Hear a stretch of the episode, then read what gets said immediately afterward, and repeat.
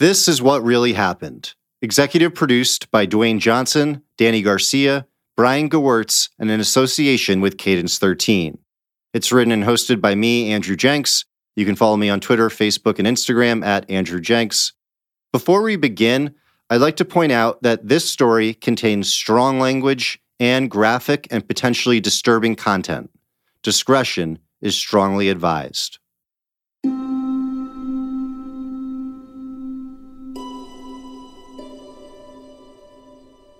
My name is Alison Turkos, and I'm 31 years old. It was Friday, October 13th, 2017. It was a Friday night going into a Saturday. I had a friend's birthday party, and I, you know, had a great dinner. I'm catching up with friends. It was awesome. I took a really great mirror selfie um, in the bathroom of this great bar called Hotbird, which is in Brooklyn. And I was just having a really great night. And these two friends and I leave this bar called Hotbird and we go to a bar in Crown Heights called Franklin Park.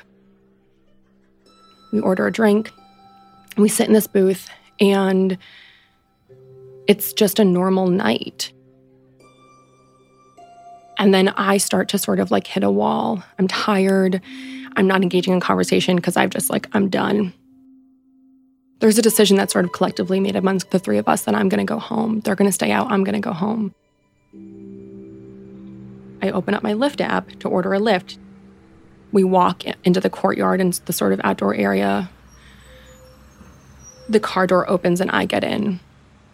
And we say goodnight, and the car door closes. And I start what I assume is going to be a 15 to 17 minute ride home, which is approximately three miles from the neighborhood of Crown Heights to the neighborhood of Williamsburg, Brooklyn. And we leave and we take a left onto Bedford Avenue. And Bedford Avenue is a straight shot from Crown Heights to Williamsburg. Uh, there's like no turns, it's just there. Once we're on Bedford, I sort of close my eyes and just like lean back into the seat, and I'm like, cool, we're on our way. I'm jolted awake when we go over this huge bump. And all of a sudden, when I open up my eyes, I can see the Manhattan skyline. And immediately, my first thought is this shouldn't be happening. We should be going nowhere near Manhattan to take the ride that I'd originally agreed to. And all of a sudden, I realize that we're going over the Manhattan Bridge. And so my first thought is this dude is just trying to scam me out of like 20 or 30 bucks. He's just going to take the long way and take the Manhattan Bridge into Manhattan, and then we're going to go over the Williamsburg Bridge. And I feel this sense of like, oh, like he probably needs 20 or 30 bucks, definitely more than I need it. Fine. At the first red light, I'm just going to jump out. I'm just going to jump out of the car, whatever money he's going to charge me, I don't care. I'll hop on a yellow cab, I'll get on the subway, fine. So we stop at the first red light, and I go to get out of the passenger side back door, and I can't. And it's not because it's locked, and I'm trying. And panic slowly starts to set in.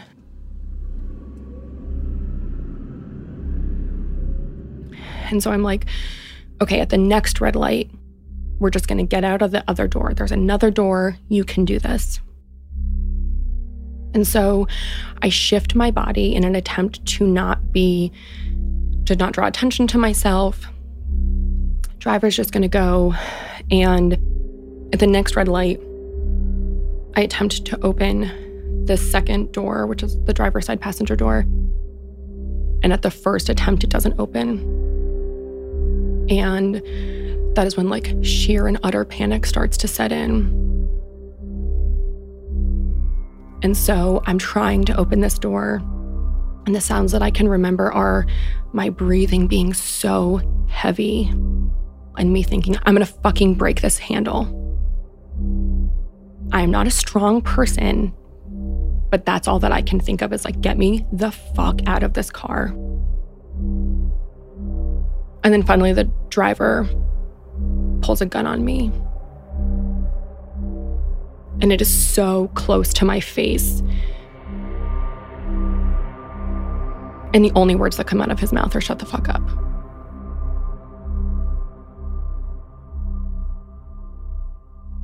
And in that moment, my hands, both of them, just go up parallel to my shoulders. And I just lean back, and my entire body hits the back of the seat. And I think it's important to note here that there was never a chance for me to call 911. There was never a chance for me to yell for someone. There was never a chance for me to do anything because one, I didn't have my phone. The driver had my phone at this point, but I was never looking for my phone. Like I was too busy on using all of my energy to get out of that car. I then later realized that he had enacted the child safety locks, and that's why I couldn't get out of the car. And at that moment, I have no idea where we're going. And the only things that I'm thinking or realizing is I'm not going to get home, and I'm most likely never going to get home alive.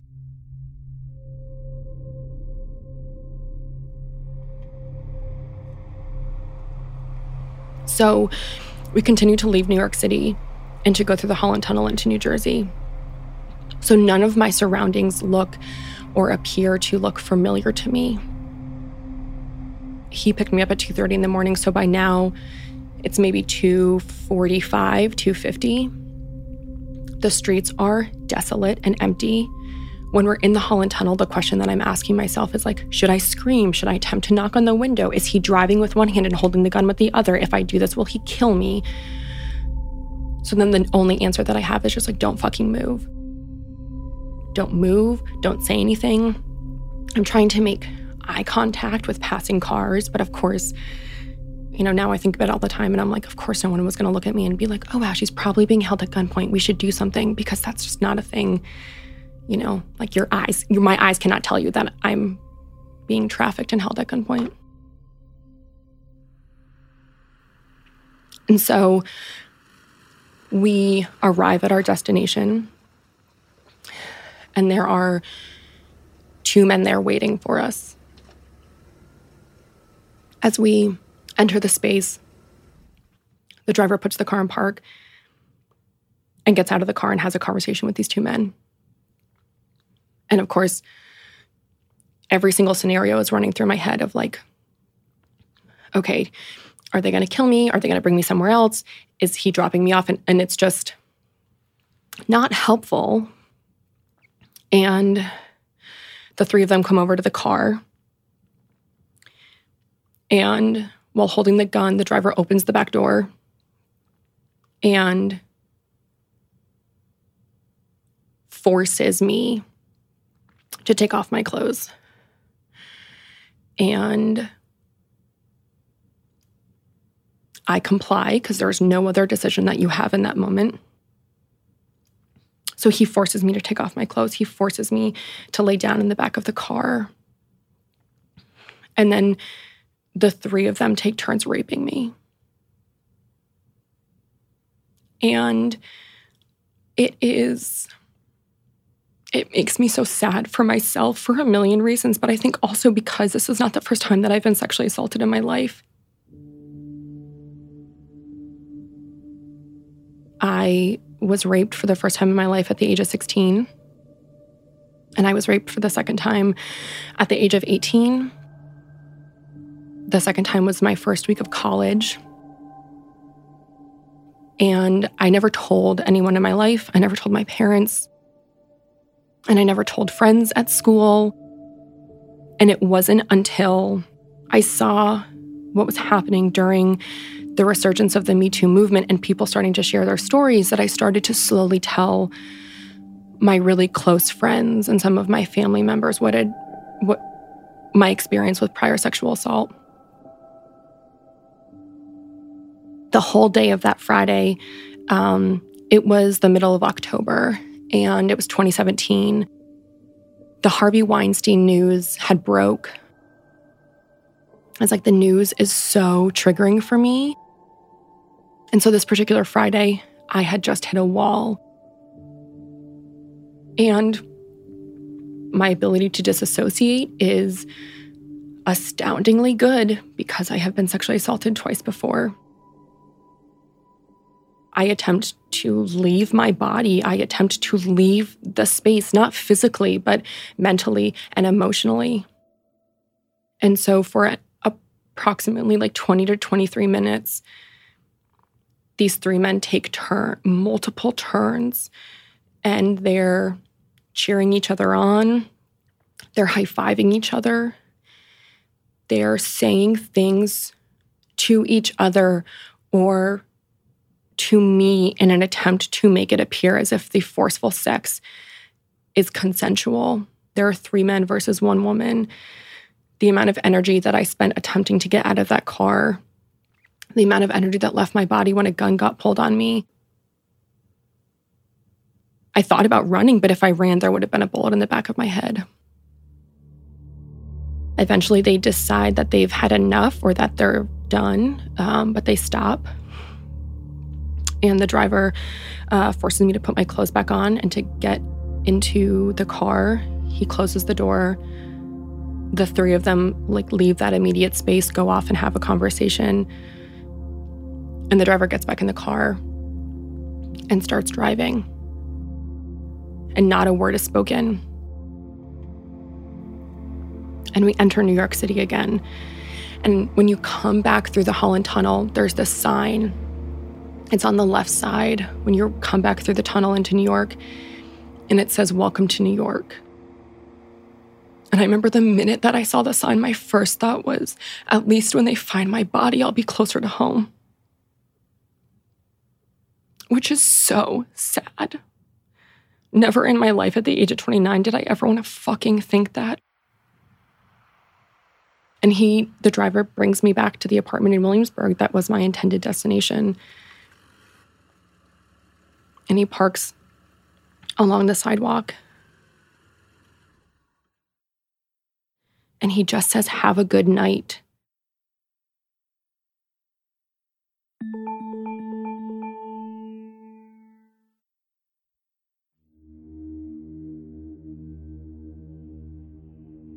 and he just says, Have a good night. And I just sit in the back of the car and I don't even try to touch the door. And my assumption is that he has to open the door, as I've tried before and I can't open it. And we sit there for like three to six seconds. And then I finally just try it and it opens. And I realize that during the assault at one point in time, he must have disengaged the child safety locks. And I get out of the car and close the door and just walk into the apartment. Thinking if I run, if I go to a bodega, if I do something, again, like this dude has a motherfucking gun, like he's gonna shoot me. And I just go into the apartment. So I got home around like, I think like four o'clock ish. I wake up around 11 and I text my best friend Morgan. She was at a wedding and she's like asking me about the night. And I sort of say to her, like, I went home alone. When I wake up, I have no memories of what happened, no memories of getting home. I'm just like, okay, I got home. Great. I did not black out from alcohol that night. I definitely had a few drinks, but not to the point of blacking out. I cannot move my body from bed. Like my body feels as if I ran a marathon or maybe 70. I can't even get up to go to the bathroom or like to order takeout. I can't do anything. And I'm like sleeping on and off and finally around 7 7:30 I get up to go take a shower. And I can't even stand up in the shower. I have to sit on the floor of the shower of the bathtub. And I can't wash my hair. I can't wash my body. I'm just like needing the scalding hot water to touch my body. And I sit in there for like 15, 20 minutes. And then finally, I'm like, you can't sit here forever. And so I leave, I gather my things. And as I'm walking downstairs, I open up my Lyft app. And the first thing that I notice is that um, the total ride of my Lyft was over $100 which never happens for me at least. Um, and my brain isn't functioning at the same rate that it usually is. So I immediately like toggle over to the map and I see that the map had taken me to an entirely different state, not even a different borough, but an entirely different state. And the first thing that I do is I screenshot it and I send it to two of my best friends, Morgan and Nico. And the only thing that I say to them is WTF, this was my ride home last night. And I'm just like standing on a corner near the Montrose L stop, and I'm just like, what the fuck? I can't get in a yellow cab. I don't I don't have the energy to walk down subway steps. I don't know what to do. Maybe 15 minutes goes by and I'm like, okay, this is not a solution. I cannot move onto the street corner in Williamsburg. I get into a yellow cab and I file a written complaint with Lyft. And I said something to the effect of, my driver took me to New Jersey last night when I was going from one place in Brooklyn to the other. That was it. Less than 10 to 15 minutes pass, and I start to realize that day when I'd used the bathroom, I'd had pretty severe vaginal bleeding and vaginal discomfort. Things were still not adding up. So immediately I elevate it from a written complaint within Lyft to a phone call. And I talk to someone on their trust and safety team. And so I say to them, this is what happened. I wanted to go from point A to point B. My driver took me into a different borough and cross state lines. And Lyft's response is, we will charge you for what the initial ride would have been, which would be $12.81. We will refund you $93.99, and we will unpair you from the driver. He will remain on the app, but we will unpair you from the driver. And I'm trying to say to them, like, what do you think happened? And Lyft says, well, it's pretty evident to us that he dropped you off, didn't end the ride, and then he continued driving. And to me, my response to them was if you look at the map, it's incredibly evident that he did not drop me off. There's no clear line from point A to point B. And then Lyft just says, well, no, you're wrong. You either didn't update your Lyft app or your phone wasn't connected to your network or you didn't update your iOS system. I have an iPhone. And I was like, okay, I'm not a tech person. I know nothing. We hang up the phone and it's done. I still didn't have memories of the assault or of the night. The next day, I picked up my best friend Morgan from Grand Central and we're in a cab. And I would say it's less that I remembered the actual assault happening and it's more that Morgan is basically helping me to like come to my own realization that something terrible and horrific happened. Morgan is providing a safer and supportive space for me and is basically helping me to like pull apart that shame. And she's not telling me, girl, we got to go to the police. She's basically just saying, I think that what you think happened, something more terrible might have happened. And things start to connect for me, not memory wise, but within my body. And my first initial thought internally is like, how the fuck did you let this happen again? And there's a lot of self blame because I had been sexually assaulted previously. And there's a lot of self blame, there's a lot of victim blame like, you did this. How did you let this happen? Not for the other person. At this point in time, the only thing that I've reported to Lyft is a kidnapping. I never use the word sexual assault. My final email to Lyft is on Sunday night at around like 7:30 my time. And I say to Lyft, I'm considering filing a police report. What does this look like in collaboration with your company? And Lyft never responds. On Sunday night, I made an online appointment with my primary care physician for an internal exam. And through the online portal, I had indicated that I had been sexually assaulted. I had made the appointment for 11 a.m. on Monday, October 16th. I had never reported a rape before. I know in my brain that you should go to a hospital and have a rape kit done. But it just seemed so intense and heavy to me. And so I thought, I'll just like go to my regular doctor. I'll have an internal exam done. I'll have a pap smear done and everything will be fine. because I think to me, it was the idea of like having a rape kit done makes this so real. And so um, I was at my best friend Morgan's house. Um, I slept over there. I woke up at 9 a.m. to a phone call from my doctor's office. I don't know who this woman is, but I swear to God, uh, she's the greatest woman alive. And she called me and basically said, I see that you've made an appointment and that you've indicated that you were sexually assaulted. And she's like, We don't have the ability to do a forensic rape kit here. You need to go to a hospital and have a rape kit done. And I lost it. Because in the back of my head, I knew, like, I knew that I needed to, but having that validated and affirmed by a random stranger, I think just like this is all happening. Like, this is, and I think for me, I still was engaging in a lot of self blame. And I was like, like, third time, like, what the fuck is, you know, wrong with you?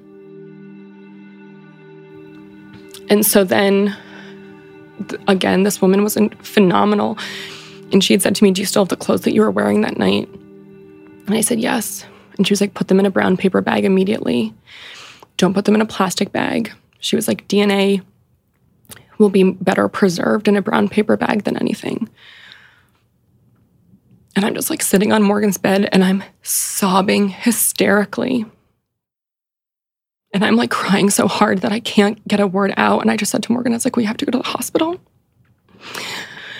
Um, and so I got dressed, and Morgan and I walked from her apartment at Park Slope to uh, New York Presbyterian Brooklyn Methodist. And I'm just carrying a brown paper bag of the clothes that I was raped in. And we walk into the hospital, and there was like one or two people in front of us. And then the male physician who was in charge of the ER came in and asked if we had contacted the police. And I said no. The way that he framed it to me was I understand that you're hesitant about reporting, but it's always easier to move backwards than it is to move forward in the sense of if you report today, we will have access to DNA, we will have access to evidence, we will have access to video, to all of these things. And in three days or three months, you can pull back and say, I don't want to do this anymore. But if in three days or three months or three years, if you decide to report, we will not have access to any of those things. And so he was like, You are in control of this. And I want to really like just say that right now. But it's easier for everyone if you do this. And I was like, okay, like let's let's call the cops. For someone who either has never had a rape kit done or has never had a loved one had a rape kit done. A rape kit is the physical manifestation of your body being a crime scene. And what that means is that they want to access that evidence as quickly as possible because they are losing time. And for me, I had showered twice, which is detrimental to evidence. Anything that was going to be on my body or found on my body was going to, you know, be incredibly helpful, but also a lot of it had been lost. And then we start the process of the rape kit. And what was really important for me is that Morgan stayed with me the entire time. And I like, I don't think that I really did a solid job of checking in with Morgan to be like, are you okay with watching your best friend get a rape kit done? Because that's a lot of secondary trauma. But she sat next to me the entire time and held my hand the entire time. And there is not en- enough thank yous in the world to ever describe that because having a rape kit done for me is incredibly it's secondary trauma. It's incredibly triggering. She was so fucking great that day I think sometimes people always say like the, that survivors ourselves are, are strong and brave, but I always just want to be like, you don't know what our community goes through. And I think like Morgan in particular that day. And then like the kit gets done and you have to sign it out to it's like a hospital staff signs it to the victim and then the victim signs it to the cops. And so we walk out of the hospital. I'm carrying my rape kit. We get into the back of a cop car and we get escorted to the Brooklyn Special Victims Division. I gave a statement to six different cops. None of them knew what rideshare companies were. None of them knew what Lyft was. And so Morgan and I are having to be like, okay, so you order a car, it's like a cab, there's an app. And then the first detective, her name was Maria Quinones, she comes up to Morgan and I and says that she wants to talk to me. And Maria just like leads me into an interview room. And one of the first questions that she asks me is Has anyone checked inside of your body to see if your IUD is still there? Which I don't think is an investigative question that any police officer should ever ask, particularly someone who's just had a rape kit done. And then she asked me why I'm in therapy. I'd been in therapy for, I think, like almost two years prior to the assault. Um, one, because I believe everyone should be in therapy, it's incredibly helpful. And she was like, Why are you in therapy? Explain to me what talk therapy is. How is this helping you? In my opinion, now upon like pretty deep reflection, I think that she was attempting to like blame me for this as if like I had made this up. The worst thing, the most egregious thing that I think happened that day is um, the hospital did not take photos of my body. Whether it was an oversight, I'm unsure. There was bruising on my legs, particularly on the outside of my knees from uh, what I now remember is the rapist pulling my knees apart and my knees hitting the metal frames of the car doors. I'd indicated this to Maria Quinones at the NYPD. She asked Morgan and I to go into an NYPD staff bathroom where I took my pants off and my best friend took photos of the bruises on my body left by my rapists. That should never happen. That should never happen. Like my best friend and I should not be bonded over that ever. And then Morgan and I went out and had a burger and I had a glass of red wine because I was like, what the fuck just happened? Then, like October, November, I don't hear from my detective at all. I sent her an email on November 8th asking for some sort of an update. She says that they're still investigating. Fine. December 3rd, me and Maria Quinones have an in person interview. She informs me of some of my rape kit results, which basically is just that my toxicology report came back negative, which we all assumed because I was 60 hours out. And then um, at that point in time, I had zero memories, and she confirmed that I was in the car the whole time, which Lyft had said I wasn't. The NYPD confirms this. And then in March, March 18th, I had a meeting with the NYPD, which is where they confirmed that there were multiple perpetrators.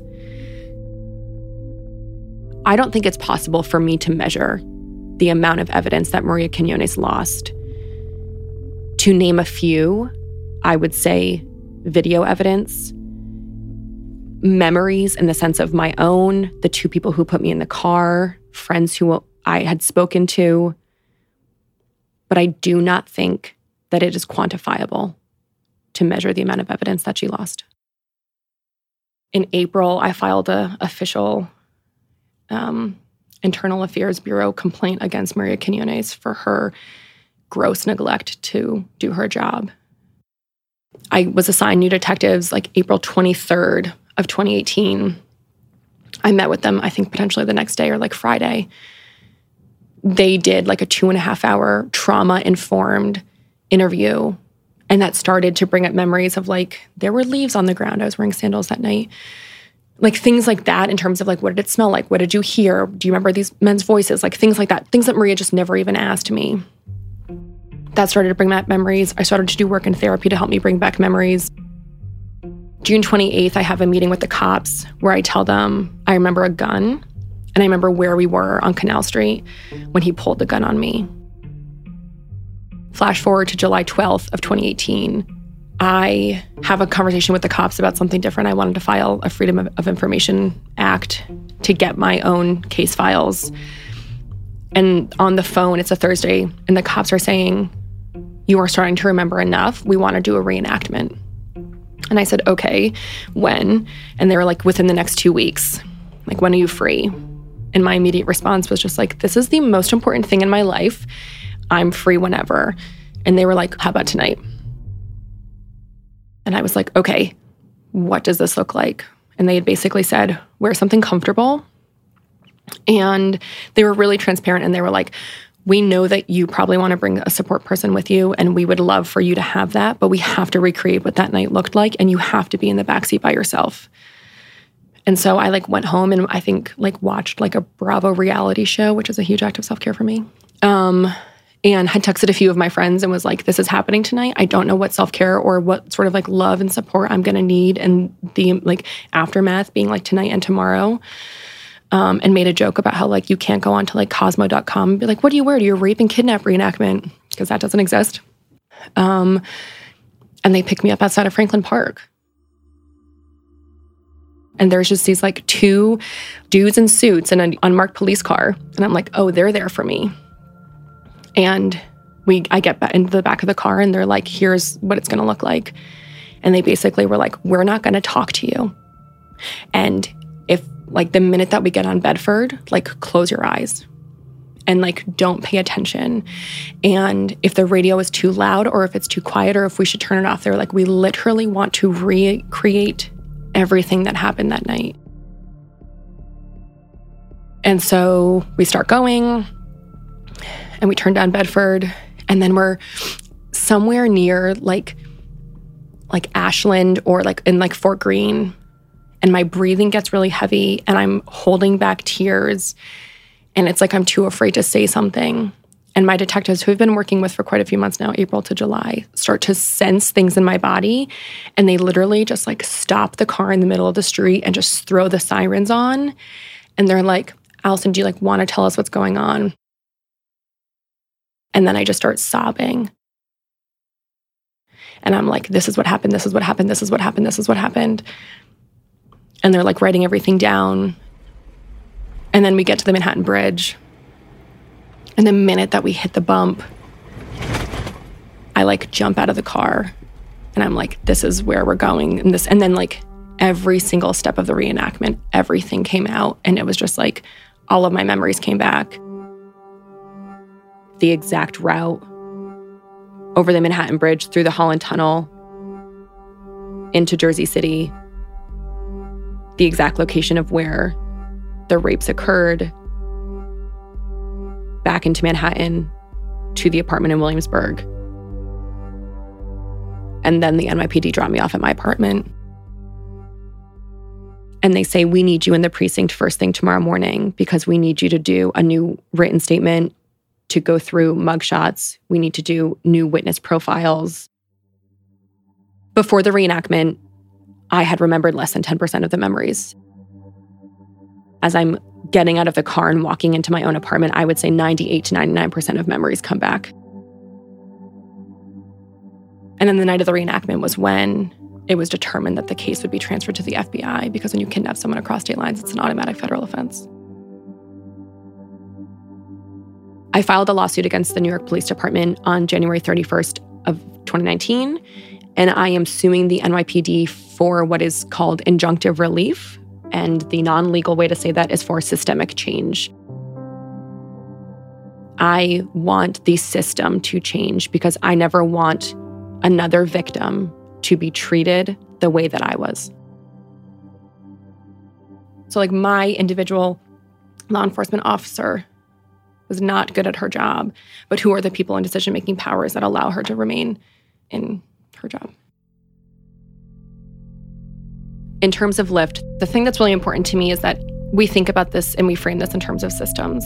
And to me, the thing that I want to hold Lyft accountable for is systemic change. I believe right now the current count is 25 other women who have filed lawsuits against Lyft. And every one of them I think is incredible. I am inspired by them. They're one of the reasons why I chose to do this. Many of them have done this and they remain anonymous. They're filing as Jane Doe's. Um, I chose to um, put my name on the lawsuit and to be public because I think it's harder for someone to ignore me when I'm sitting in front of you when you can see my face and my name. I am not seeking any sort of money from Lyft. I want to see systemic change. I want to sit down and have a conversation with their board. I want to sit down and have a conversation with their CEO. I want to talk to the people who are making these apps because they say that a 911 number within the Lyft app is going to like save all of our lives. It would not have changed the outcome of my night that night because the driver had my phone. And even if I did have my phone, there's no way that I could have dialed 911 from the back with a gun in the car. I acknowledge that this is not going to be like a one size fits all problem. But I think that with Lyft, if you're going to say that the safety of your customers is your number one priority, I would love to sit down with you and be at the table. I'd love to sort of share my story with people in positions of power at Lyft and to say, like, let's come together and really, if you say that safety is your number one priority, like, let's make it happen. The current standing of the criminal case, which I can't speak a ton to, is no one has been arrested. I can't say whether they're waiting for something bigger whether they're just really busy. But I think it's also the idea of when you have a crime of this magnitude, there are many players in the game. And if you are looking to solve the problem, it's sort of like a chess game. There's a lot of pieces at play. And so my assumption is that you have to be strategic. And I can only assume that law enforcement is being strategic in terms of making an arrest, who they're going to arrest, at what time they're going to arrest. Um, not all of those details are shared with me. I think it's completely fair to say that they're looking for other evidence against other people, against the multiple men who committed this crime against me. And it's also the idea of the crime that was committed against me was premeditated. There was a lot of thought that went into it. All of these things had to be thought out. It it's not just that like randomly on a early Saturday morning at 2:30 in the morning, we're just going to pick up this girl at Franklin Park and it's all going to happen. No. You have to think about it in terms of like a spider web. How big is it? How big does it go out? And that's a huge problem to solve. And I think it's a great question that a lot of people ask is I handed the NYPD all of this evidence on a silver platter. His name, his photo, his New York City Taxi and Limo Commission license number, the make and model of the car, the license plate number, and had a capable NYPD detective had the case from the jump, would it be somewhere different? I don't know. And I think it's hard to swallow I'm sure for the general public, it's hard to swallow that this person remained on the Lyft app and was driving for many months. It sort of goes back to the question of like why people don't report. And it's like, look at this miscarriage of justice. And I'm only one person.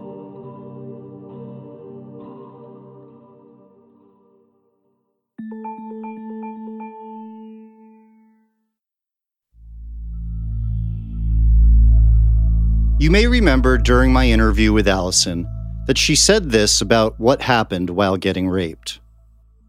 My ability to disassociate is astoundingly good because I have been sexually assaulted twice before. And so I'm I attempt to leave my body. I attempt to leave the space, not physically, but mentally and emotionally. I didn't know what the word disassociate meant in this context. So I've talked to doctors and experts in the sexual assault field. I also wanted to better understand how Alison's brain did not remember the rape until six months afterwards. How could you simply forget something so horrific? It turns out I was very naive. To begin to understand, you have to learn the meaning of disassociation. Dissociation can really include multiple different components, and it probably is experienced a little bit differently by different people. This is Dr. Zoe Peterson, Director of the Sexual Assault Research Initiative at the Kinsey Institute at Indiana University. Dissociation is a psychological process that sometimes happens to people during traumatic events, especially if they're traumatic events that are associated with very high levels of fear and feelings of helplessness. So during dissociation, people often feel kind of removed or separated from their own bodies and from what's happening around them. Sometimes people kind of describe it like an out of body experience. And so it seems to be the mind's way of protecting the individual from those really terrifying emotions that can happen during a traumatic event. So if the person can't physically escape, it's almost like dissociation allows them to psychologically escape. But there can be things like reduced awareness of one's surroundings, or sometimes a really narrowing of the perceptual focus. So just noticing details and not the bigger picture. There can be a sense that someone doesn't really quite feel like themselves, or they don't feel like what's happening to them is real. They may experience kind of a numbing of their emotional reactions, and often there's a sense of altered time perception. So, individuals who've never had a history of trauma might have experienced just a kind of very small taste of this if they've ever had, for example, highway hypnosis. You know, so you're you're driving along uh, long distance on the highway, and suddenly you realize you've driven 20 miles, and you don't remember what you've passed, and it seems like no time has passed. You can also get this if you've really been very deeply absorbed in a movie or book. So if you're you're so focused on what's happening in the movie or book that you're not aware of what's happening in the room around you. So that can give people just a little taste of, of what dissociation can be like, although that is certainly a, a very mild version of it. You may remember that when Alison had a sense something went wrong, she also said that she was upset at herself.